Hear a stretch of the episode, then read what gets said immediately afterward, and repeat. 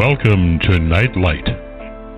Step away from the mainstream and gather around as we enlighten the world and our realities and travel this cosmic journey we call life. Join us as we share with you and provide that beacon that can guide us all to a better way.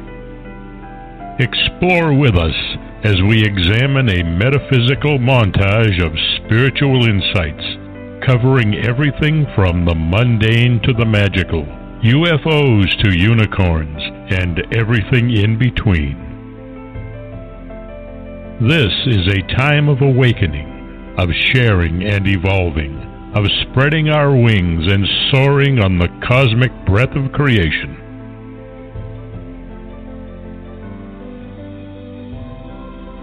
Come and join with other light minded spirits as we weave our lights together to seek understanding, enlightenment, and with a little luck, some wisdom. This is Nightlight, a reminder that you are never alone.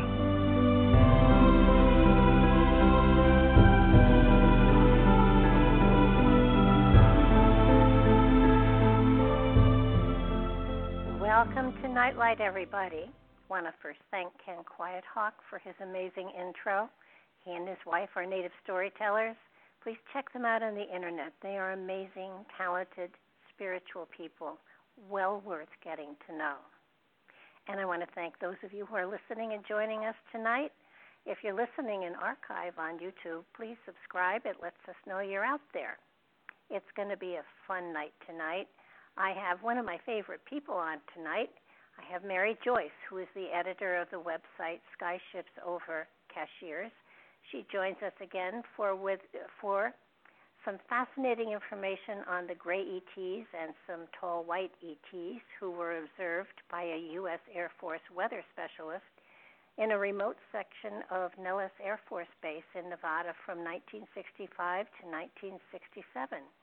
And time permitting, We'll also talk about how to fend off an alien abduction, something everyone should know. Mary has worked for two major metropolitan newspapers, the Orlando Sentinel in Florida as an artist and columnist, and the Oakland Press in Michigan as a Sunday magazine editor and then a feature editor. On the side, she's written magazine articles and books, and since 2008, she has been the main researcher and editor for Skyships Over Cashier's website which features a wide, wide variety of cutting edge topics, from UFOs to secret underground bases, from Bigfoot to Cherokee Little People. Mary has gone from investigating mob stories in Detroit, including Jimmy Hoffa's death, to interviewing people with the highest top secret clearance about clandestine government activities. She's even had a face to face interview with a whistleblower with cosmic top secret clearance who once worked within the top tier of the infamous international cabal.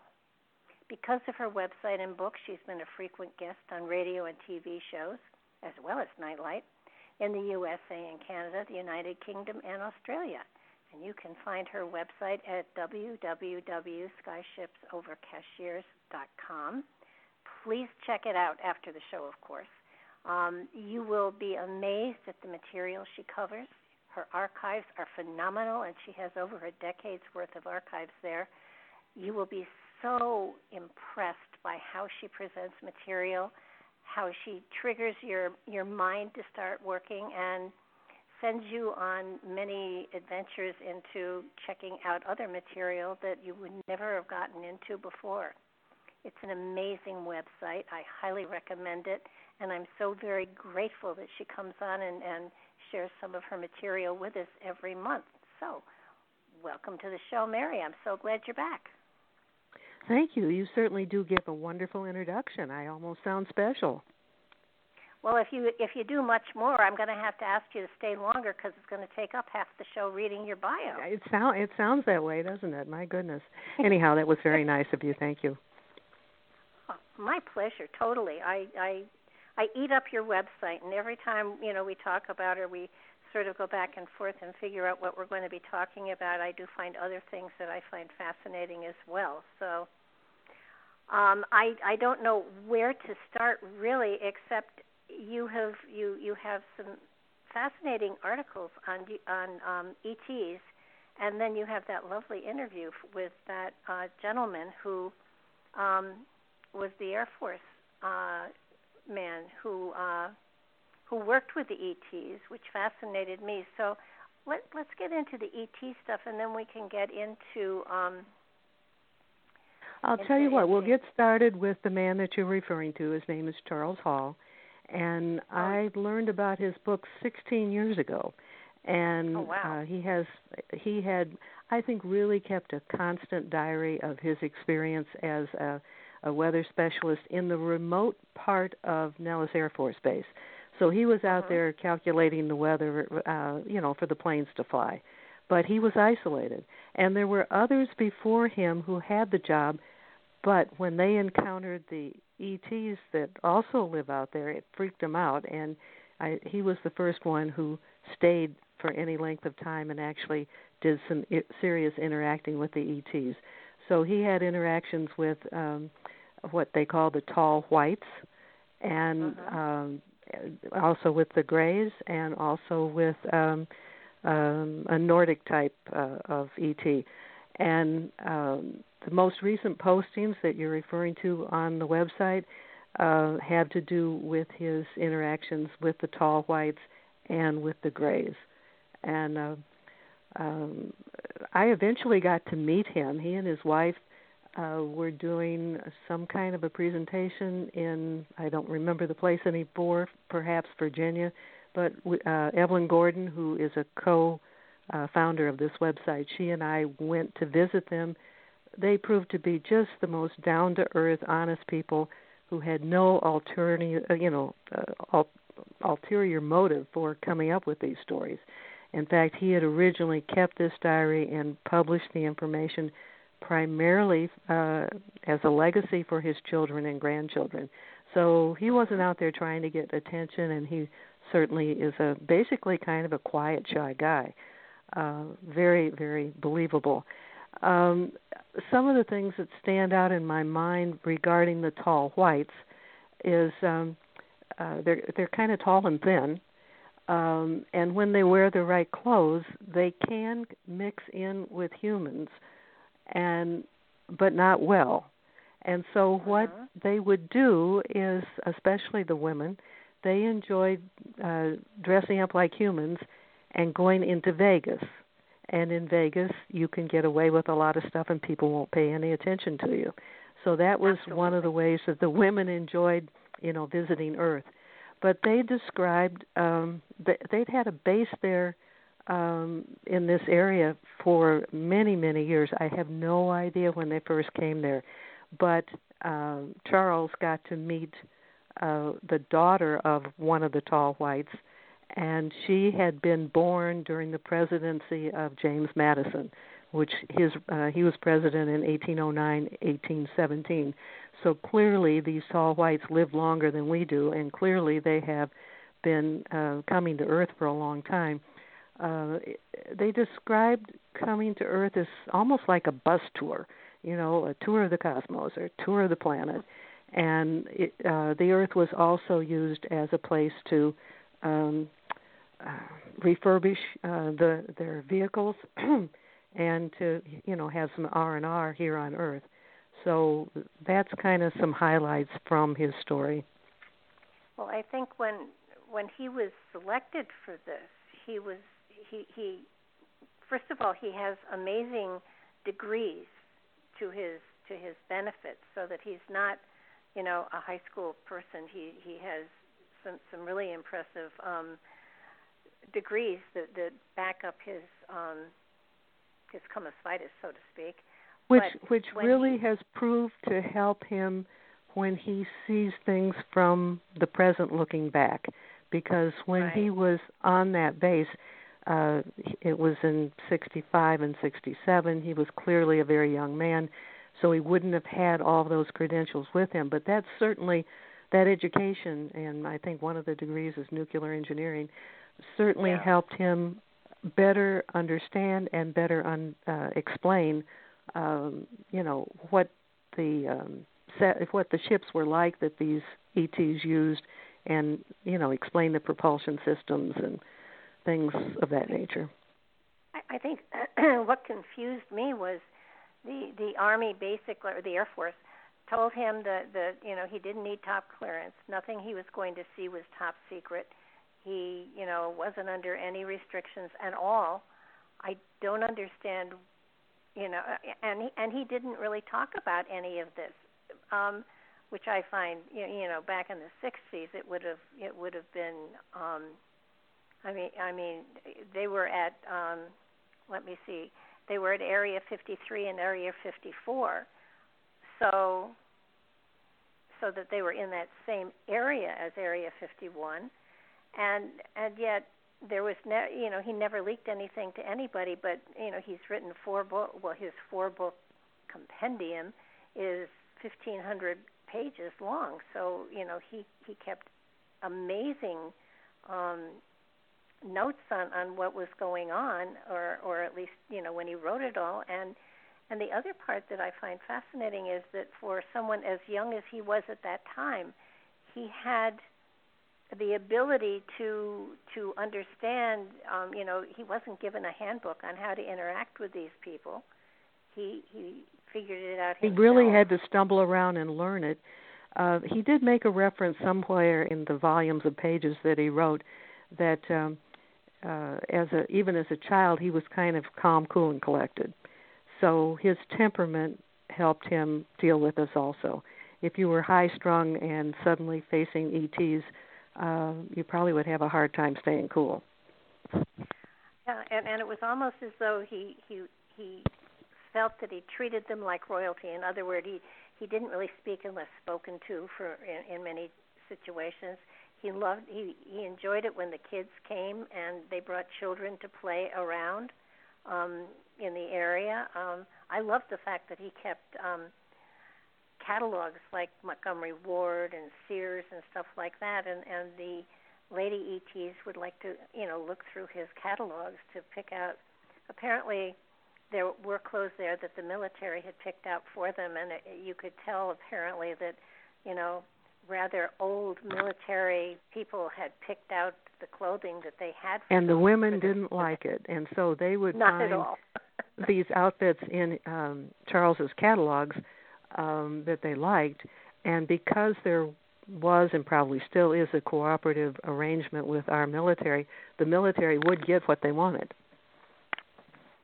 Well, and and they didn't have you know great um great demands anyhow, but there there was a there were two. It was a mountain range, and on I believe the left side is where the um the ships, the scout ships, and the and the other ships were were sort of hangared, and on the right side, uh, in a in a mountain, um, was where they had their living facilities. And uh, they're very well camouflaged, so you're not you're not going to be able to find them on Google. But um, yeah, apparently uh, some kind of arrangement has been like that for a very long time. Sorry, just just choked on myself. Goodness.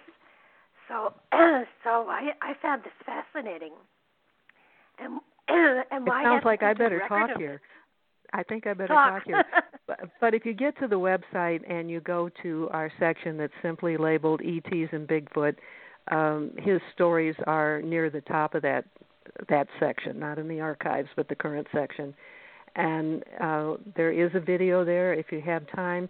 It's a good way to uh, learn the highlights of his experiences because I, uh, with my editor's um, uh, head on or hat on, um, I would have condensed his four books into probably one volume because yeah. he truly goes into enormous detail and because he was keeping apparently such a thorough diary um there's a repetitive um amount of details in his books and so um before anybody goes off and buys all four volumes which I did do and I did read I would suggest watching the video it will take considerably less time to get a good overview of of his experiences Oh yeah, no, how's the your video. how's your voice is it working I'm back. is I'm your voice back. back?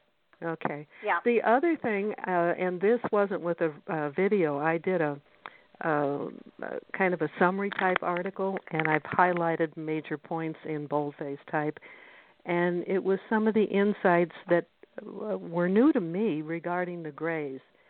And he he explained that um, as the gray ETs get older, they uh-huh. get taller, and many people have always assumed that there were two species, that there were, you know, the short grays and the tall grays. The tall grays are simply the adults. That was something I'd never heard totally stated before. Uh, another thing yeah. he explained was that um, the internal organs, especially the heart and lung, which is like apparently one organ in the grays, it doesn't grow to enough to keep up with the growth of the body. And the older ones begin to have trouble um, breathing on the planet. What it then happens is uh, they their kids do just fine on the earth, and they like to play on the earth.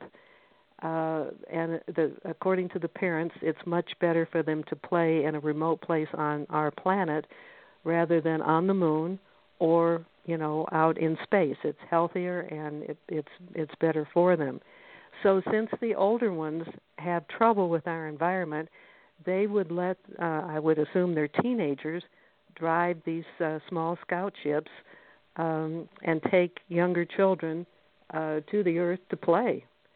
And wow. um, because the adults weren't around all the time, they weren't exactly well disciplined. So they would, um, you know, cause mischief like you know many teenagers will.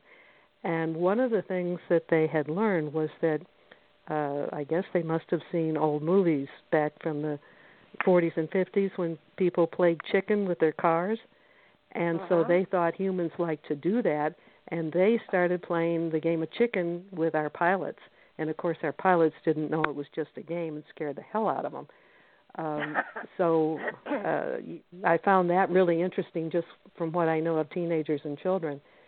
Um, another thing which I truly had not heard before was apparently um, and he gives the details. But uh, the ship that went down in Roswell, the famous one we've heard talked about forever and ever and ever, um, yeah. was one of those being driven by uh, a teenage gray, and he had, uh, I think there were five on board, so he was the pilot, and then there were some children with him. And so those bodies that they, they found um, at Roswell were gray ET kids. Oh, wow. All of that was was fairly new to me. Well, to me as well. Uh, it makes sense, but uh, it, which it, also it might explain why it's so common when you get reports from people who've had um, encounters with the grays that there's often a taller one with two shorter ones.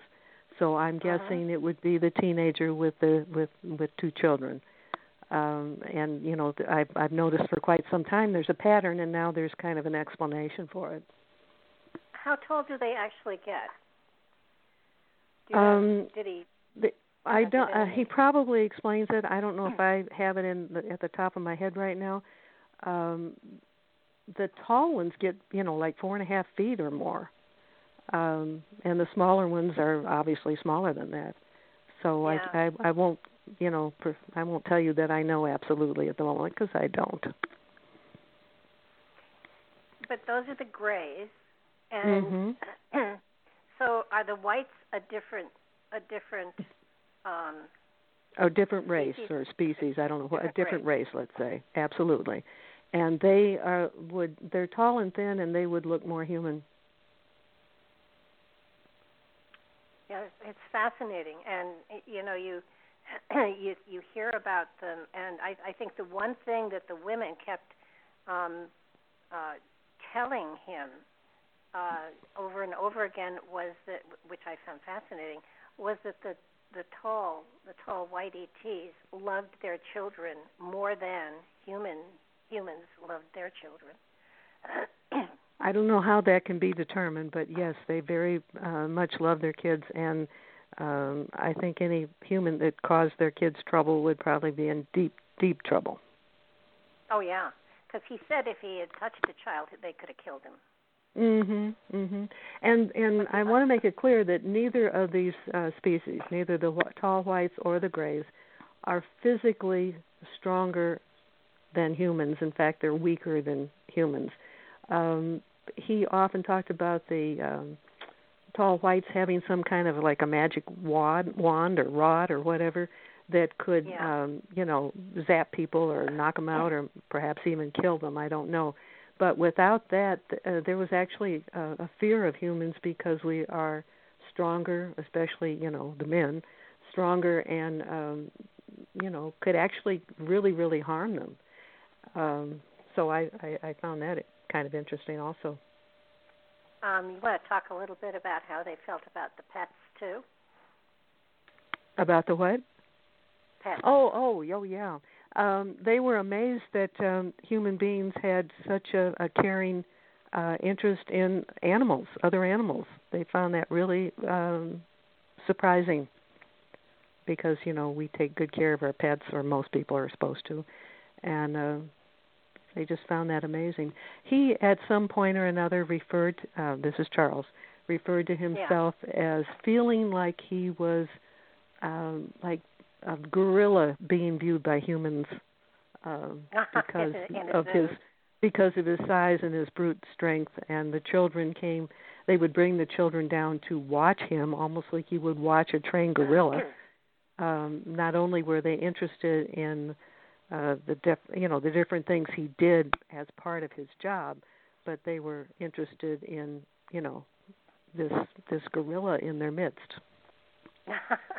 well, also um, the Air Force was giving them um, machinery and technology to re- to repair their ships, which I found fascinating.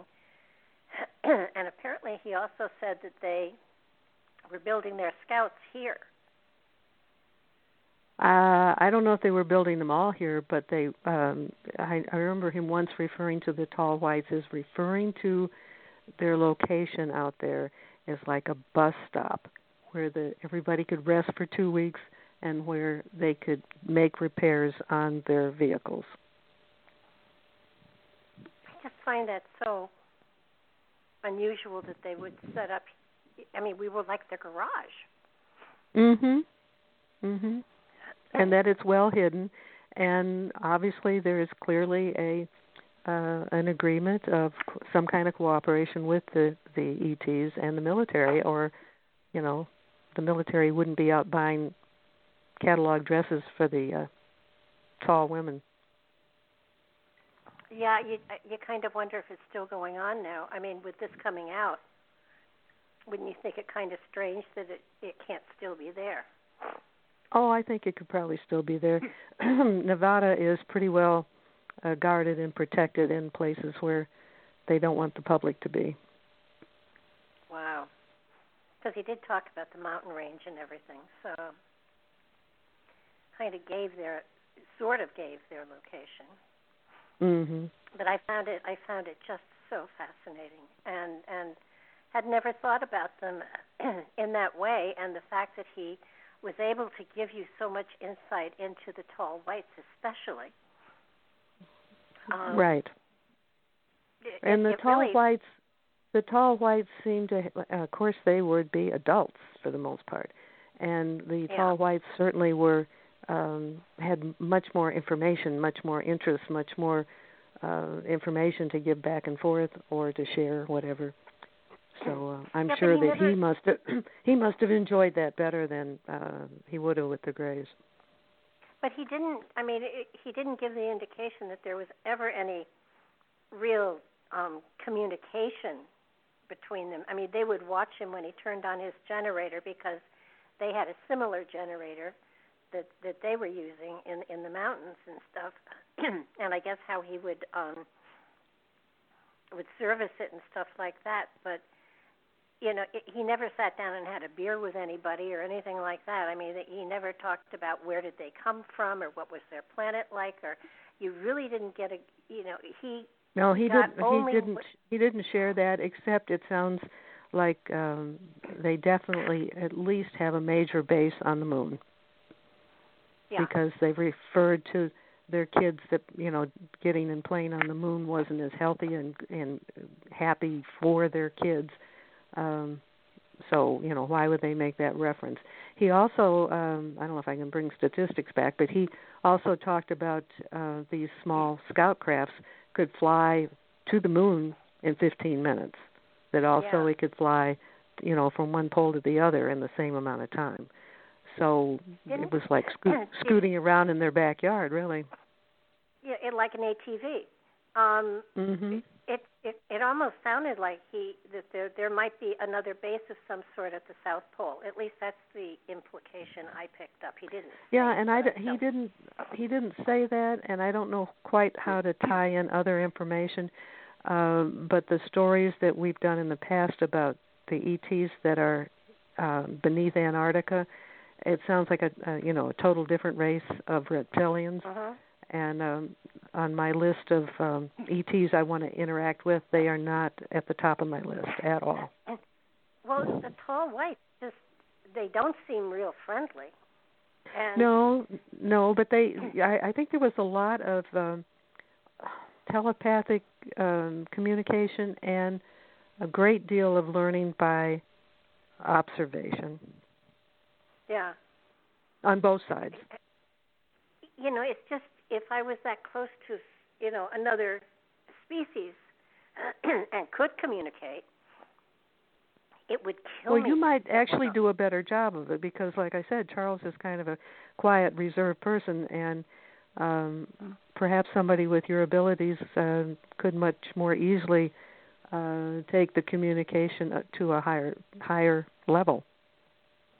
Yeah, well, that's that's possible. I think Mhm. once I got you know over the shock of somebody coming from another planet and being another species that would understand mentally whatever I sent, I would have a hell of a great time with it. Um, yeah, I think I think once you got over that hurdle, you probably would. And um, I don't know how we can get an opportunity for you, but uh, I'd certainly like to write the story of it if you do. Oh, you're you're the first one I would go to. I would love to be an article on your site someday. Well, if you get that story, I promise you'll get really good billing. okay, I will I will hold you to that. I have you on air saying that. Um, so so you had a couple of other articles about the Greys on your website as well. Um, yeah, and the articles really are kind of quite different. The one we've been referring to, uh, which I ended up titling uh, Gray ETs Details Not Commonly Known, which we've kind of hit the highlights on. Um, Uh-huh. But then uh, I have published another one called How to Fend Off an Alien Abduction because, um, and maybe it's because they're crazy teenagers, I don't know.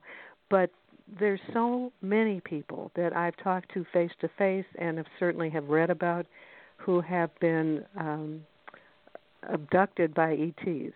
Uh, they're the they're the ones that are associated with the poking, the prodding, the biological um, programs, and walking into people's bedrooms, paralyzing Yeah. them, just doing things that um, any human being is going to find absolutely awful. And so um, I found out about a book called How to Defend Yourself Against Alien Abduction uh, by Ann Druffel, and it goes. It was published first published in 1998, and it's helped so many uh, uh, people who've been abducted.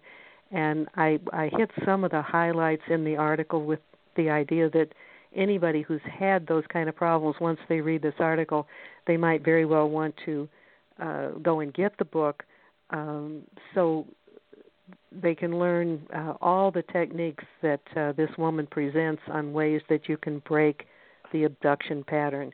And she lists nine major ones. I hit on three of them, and uh, um, you just you know you we humans don't have to deal with this. I mean, people no nobody has the right to do things like that against people's will. And I just think it must violate some kind of universal law. And um, I don't think people need to be terrorized in the way that so many people have. Yeah, I, I agree. There has to be a prime directive out there for sure, and and they didn't get the notice, obviously. Right. but I, um, one of the. That, go ahead. The one I laughed. The one I laughed about was the lady who lost her temper. Oh, okay. Um, that is probably uh, that is um, pretty dramatic. And uh, this woman had just reached her breaking point. She'd had enough of these characters intruding into her house, and into her room, and into her life, and into her. I think, uh, I think she's one of the ones where her children were being bothered too, and she'd had enough.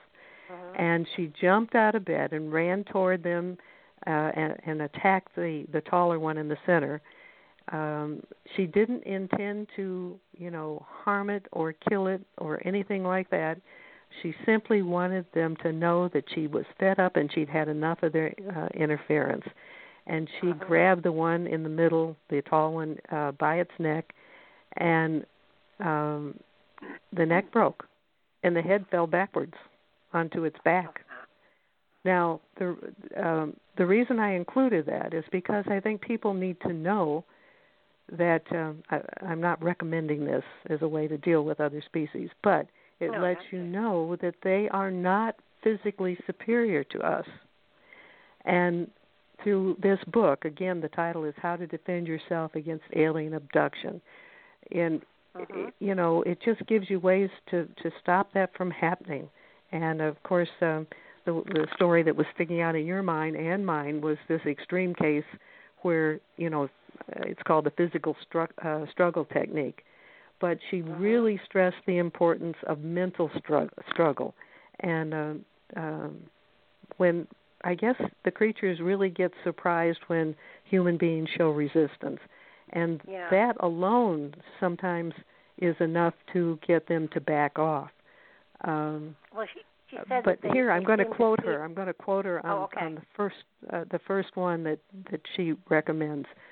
Quote: appeal to spiritual personages is perhaps the most powerful technique yet uncovered. The technique is readily available to a majority of people of all religions and walks of life, as well as by many of the great philosophers down through the millennia. So that's a quote. And people who have called in, and she lists them God, Muhammad, Buddha, Jesus, Mary, the saints, angels, spirit guides have been able to break the abduction um, pattern uh, more readily than any of the other eight uh, techniques that she presents. But you don't have to be religious to find a technique that you can use to stop these uh, abductions from happening. Well, I think she also said that they fed on fear, and I know a lot of times when people talk about seeing them and being levitated, levitated, they say they can't move and most probably it's fear that is freezing them, not necessarily something that the Greys have done to them. And I don't know. I do uh, either that could be true, and it could be true that they're able to um, to do something um, with great concentration mentally, or using the the spiritual uh, request for help. Uh-huh. Um, that uh, paralysis can be broken. Um, uh-huh and and people need to know that. And again, anybody, and there's got to be somebody in your audience who has had the experience of aliens being in their bedroom, or you know they know somebody who's been tormented by it. And again, I I don't know this author, but I would highly recommend that they get this old book, How to Defend Yourself Against Alien Abduction. It's part of well, my effort to stop the harassment. You know how sometimes something happens to you and you often wonder about it and then you think no I was imagining it and then maybe I wasn't and then maybe I was? Mhm I I had one of those situations. I was sick. I was I was very sick. And I remember feeling that somebody was trying to attack me or so. I felt the I felt the presence of someone else and at one point I was sitting at the top of the staircase in my house and I felt them behind me pushing me as though they were trying to push me down the stairs. Mm. And I just leaned my head against the wall and I said, "Look, I've had it. I'm not going to play this game. I'm sick. My son's down there. You touch my son, I'll kill you if you're if you're not already dead. And, you know, if you happen to be an alien, I'll I'll hunt you across the universe. So you know, and I I just now said, were you "Please." thinking this intently or were you actually saying it out loud? both. Both. All right. Good for you. Well, that's what this So gal recommends. and and it was really it was funny because suddenly there was a cool breeze and it was gone and I never had that experience again but it was it was really as though there was something or someone behind me and it wasn't a spirit because a spirit I would have recognized I, I would have it's Mhm. a different feeling Mhm. but it was it was I don't know what it was or who it was but I do you remember did the right thing. standing up. I couldn't stand because I had a really high fever, but I, you, I you think couldn't that stand because because I what? A, I couldn't understand you. I- I had a really Mm. high fever. oh, okay. so, at you know, looking back on it, was I hallucinating, or was I not? And and my my strong feeling is I was not hallucinating because I've never had an experience like that before, and I've had high fevers before. So, Mhm. and and I can that makes sense. If you get angry instead of afraid, you you have a powerful tool. Mhm. And I mean, uh, she all she refers to righteous anger. Like you have no right to interfere in my life. You have no right to be in here. You have no right to bother my children. Um and that's Yeah. that's righteous anger. It's not just an emotional outburst. Well, I was more frightened for my son than I was for me, Mhm. because you know he was. I think he was maybe seven or eight years old at the time. Mm-hmm. So, uh, excuse me. No, it was, and I think most people have had most most people have probably had that feeling and not known what it was, but they felt a presence and they couldn't tell, and and you know there was that back and forth. It's my imagination. No, it's not. Yes, it is. And I think that that many people have had that kind of an experience where there truly was something there, and they just kind of dismissed it and closed their consciousness to the possibility of it. Yeah, because we have a um, the human being has uh, the great capacity to um, act in denial. You know, ignore it. It's not there. It'll go away, and um, Yeah. it's one of the defense mechanisms that's commonly used. Well, having used it myself numerous times, um, it, it it does work to a degree. But but then then when you get more into yourself and and learn more about yourself and and come to a greater relationship within yourself, then you look back on those situations and you start to think, huh, maybe there was something else there. hmm And, and you know, I, I want to go back to this video because I, I highly recommend people do click on it, and you have the link on your website. I just, I don't understand why the government didn't shut this guy down. And that's puzzled me too. All I can think of is maybe they understood him and knew he wouldn't say anything. Maybe if they they had all these restrictions on him, it would have. I don't know. It doesn't fit what we normally know of the government. So yeah, that remains a an open Hmm. question. I mean, this is 50 some years later, Mhm. and he's published a, a four book Actually, he's- Hospitality. Right. And uh, the original set that I, you know, read 16 years ago uh was, you know, obviously volumes 1 through 4. But then I recently read uh his latest one and that's um simply um let's see what do you call it? It's uh, well, it's volume 5. And this is the one where I got the stories about the Greys. He hadn't talked Mhm. about that in his previous books. In fact, I recommend that um, people get his last book, that uh, they read it uh, uh, the back section first. The back section section is all about the ETs uh, or the Greys and the Mhm. Roswell uh, situation, and I found that much more interesting. And then I didn't do it in this order, but I recommend it now. Then go back and read from the beginning of the book because he um, has again. t- The editor here is now talking uh, too many details or re- repetition in the first part of the book, uh, but Mhm. there is an interesting story of um, uh, two uh, ETs saving two Oriental orphans and bringing them back to the Nellis place, and then um, uh, I guess eventually turning them over to humans so they could be adopted. So that was a kind thing to do.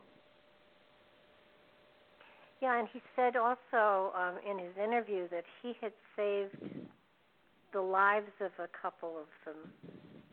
Didn't tell how, but said that he had he had saved the lives of a of a couple of the tall whites, and um, so and and and he just said I, he had saved just several of their lives, and therefore, you know, they accepted him a little better. But but uh, he's very believable. There is, mm-hmm. Mm-hmm. you know, you know that what he's saying, he totally believes, and and you know, I have no reason to you know discount him. You know, you come out with a story like this, and of course you're going to have the naysayers all over the place, and maybe the the Air Force thought that if he if he started talking about it, nobody, nobody would believe, believe him, right? And that may be what they gambled on. It would have been a safe gamble. Um, mm-hmm. Because they would, uh, most of the world, especially at that time, would have just written him you know, off as crazy. Well, it's and it takes a lot. It takes a lot of courage to come forward with that information, um, even today. And I think it's been a, a probably a difficult. I'm guessing now a difficult time for Charles himself because uh, he was raised traditional Catholic, so he had to mm-hmm. get past all the hurdles that his religion would have put on him. Um, so I mean that's a big challenge too. Yeah, I'd have I'd have a hard time keeping quiet if I had actually met a real ET, and, and they could prove it. You know, he said he'd mm-hmm. even been in one of the in in one of the scout ships or in one of the I can't remember mm-hmm. if it was a scout ship or a or or one of the larger ships. I think it was one of the smaller ones, but I really at this I don't remember. Yeah, I don't either, and I just watched it yesterday. Um, but the scout ships looked fascinating, and and they easily could have. He said that they looked white when they when they before they started to actually fly, and then they did change color when they were in the air and flying around. Um, and it has we get reports all the time of of uh, uh, ET ships changing color. I mean that's uh-huh. just really common, and uh, I don't know if it's all for the same reason or not. If it's simply just the velocity at which the engines are going or what, but uh, or the degree of electromagnetic energy coming out of the uh, the vehicle. Uh, uh-huh. But the color changes are very very common. Yeah, the one I saw did that. It changed. It had co- different colors. But these these definitely could have been the Foo Fighters during World War Two. Mhm. I mean, and and one would wonder if it if they they seem smaller than what appeared over uh, Los Angeles in the Battle of Los Angeles. So mhm. those were larger ships, I believe. By the there, way, so I- um I've had I've had some uh I I saw it but we're obviously all, you know, spending more time at home this year and Yes. was watching a movie on Netflix last night. And there were um a, a number of orientals in the movie. And I've had the thought before but the movie really brought it home again that um like especially the Japanese people they look like they are closer to what we see in like the grays. They have the flatter face. They have the Uh-huh. thinner body the longer torso. Um they you do, you never see a big breasted um uh Japanese woman. Um no. and the eyes even though they're kind of uh, small they're still slanted and i just kept thinking they you know could they be um another uh, race that has evolved here from another source? And i am firmly uh, open that sounds crazy. I am open to the possibility that many of the races have been uh, germinated from different species throughout the universe. And uh, Oh, the yeah. the the Japanese Well, certainly look a little bit more like uh, um, the Greys than some of the other humans that we have. Well, look at Bigfoot. Bigfoot, when you tested the DNA, look what happened with that. Mhm. Yeah, half human and half some unknown primate. Yeah.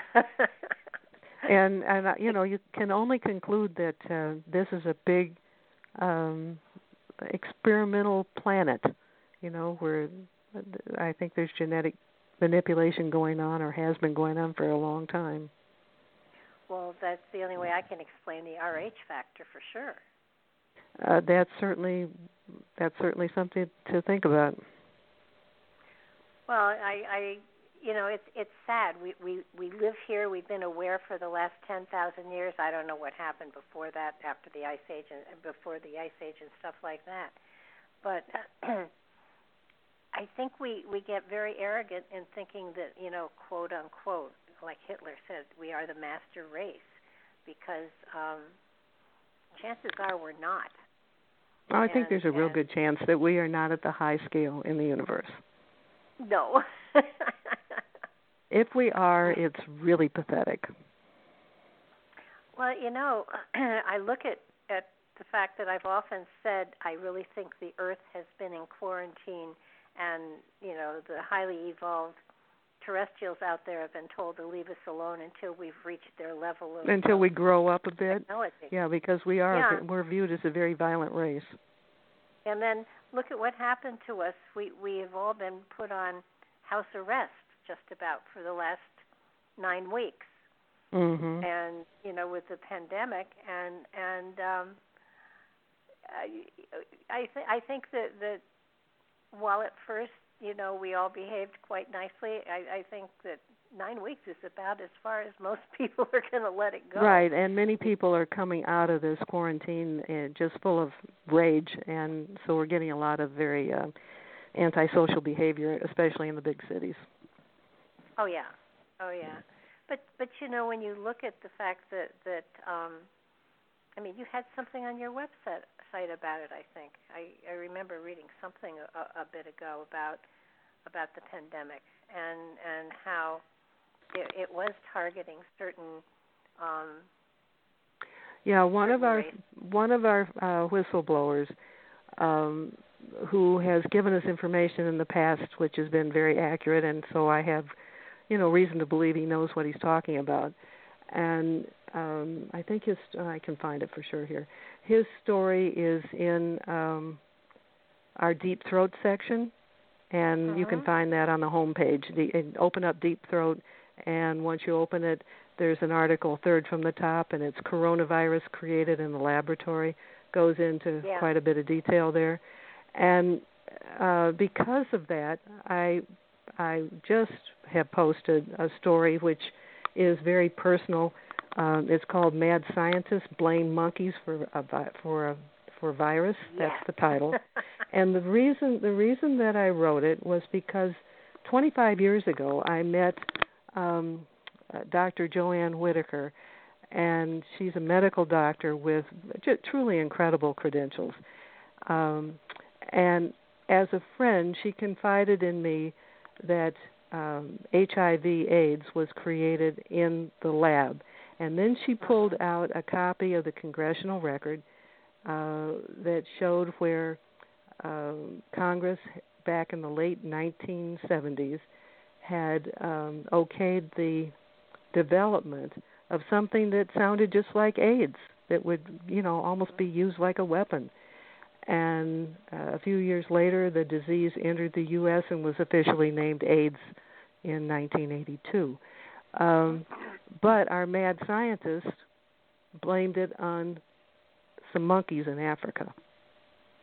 Yeah. And you know, I I just you know I think it's really really sad that uh, we have um, the mad scientists who create these kind of things in the lab uh, but this was, you know, somebody who, I mean, her, I should really touch on some of her her credentials. I mean, she went to Bowman Gray School of Medicine. She taught in seven different medical schools. She started a medical school in um, Thailand and did training programs for physicians in Vietnam. She started the first and uh, um, hospice in in Florida, and she uh, found an accurate test for Lyme disease. She she won the American Medical Society's Distinguished Service Award. I mean, she was truly an amazing woman.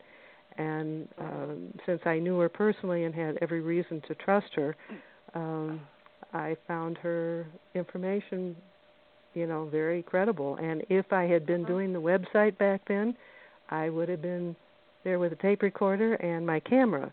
Um, but I wasn't, so that's you know I can't give a whole lot of details. If I had a copy of that congressional record, I would I would have posted it. Oh yeah, and and I want to recommend everybody go to her website, uh, Skyships Over Cashiers, and look for the article Coronavirus Whistleblowers Protection Advice. Um, oh, by the way, we got in deep doo doo trouble with that one. Once that was posted, um, we could no longer. We sent out uh, one batch of notices, which I do email notices when we have new information on the uh-huh. website. And um, be, because I was using Yahoo, I could only send out X a number at a time. So the first batch went out, and after that, I could never again send even a single blind copy or a single copy. I could only send a simple email. And okay. so we've we are in the midst of and have um, switched to a different server and so far the information's getting out there. Uh, I'm still okay. learning how to do it and the last batch uh, went out looking really stupid because I didn't realize that when I copied and pasted into the new system that the coding didn't go with it, so the letters came out different sizes and ah, but well I learned. I just, learned. We'll just we'll just put it out on Nightlight. It's it's coronavirus whistleblowers protection advice. It is eye opening and it's not going to surprise anybody, but but I love the last line and it's one can bet if a COVID-19 vaccine is released it will be filled with all sorts of nasty stuff. Yeah, um, that's very unsettling, isn't it? It is, and and I had already made a personal decision that if they do have a vaccine, that I will not take it. Um, and that's and that's that's going to be a tough decision for people to make. Um, it, but is, you know, there's but, already been improvements in. Uh, they have found ways that work better in treating people now. I mean, the simple uh-huh. thing of getting them to be on their stomach instead of on their backs, that they're able to to get air more easily. Um, there's uh-huh. been a number of things they've learned which, you know, have increased. I mean, when I first started keeping track of of st- uh, statistics, um, it was well past 30% of the people were dying that got the disease. Yeah.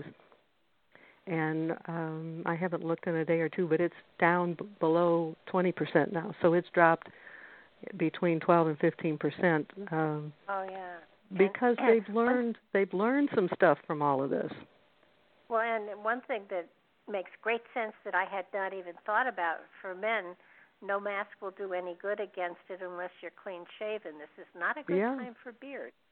Yeah. Um, that makes that makes uh, males are one of the primary demographics being targeted.